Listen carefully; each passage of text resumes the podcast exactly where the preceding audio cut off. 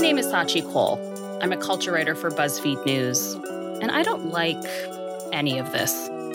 I don't really like most things, including but not limited to women named Kirsten but pronounce it Kirsten and somehow can't say my name correctly after six or seven in person interactions. Anyone who thinks smoking on Instagram is a personality. People who don't believe in astrology but think colloidal silver can cure AIDS. The sound that twigs make when you step on them. Disgusting. Sounds like bones. Men who think that being tall immediately translates into attractiveness. Anyone who uses the word snowflake unironically. Being inside, being outside. People who wear Patagonia vests, mid rise pants, dogs and galoshes, avocados devil's advocates, pie, hot or cold, I hate them all, space.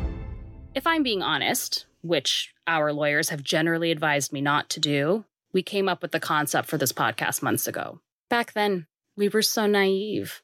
We could go to bars and lick the underside of a gum encrusted table and worry about nothing because we had our tetanus shots and we were invincible. Right before the pandemic hit, I put my hand into a stranger's mouth to help him pry a popcorn kernel off his back molar. Things were bad, sure, but were they nightly race war bad? Were they international pandemic killing hundreds of thousands bad?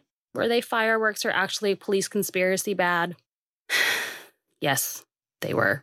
It's easy to lose track of all the ways things are crumbling around us. And it's even easier to feel like you'll be trapped in how awful things feel like forever. But just because a lot of us are still working from home, a bit isolated, and still trying to find ways to create meaningful change, doesn't mean we should suffer alone. Plus, maybe in the wreckage we'll find some few remaining bright spots to relish in before the world ends.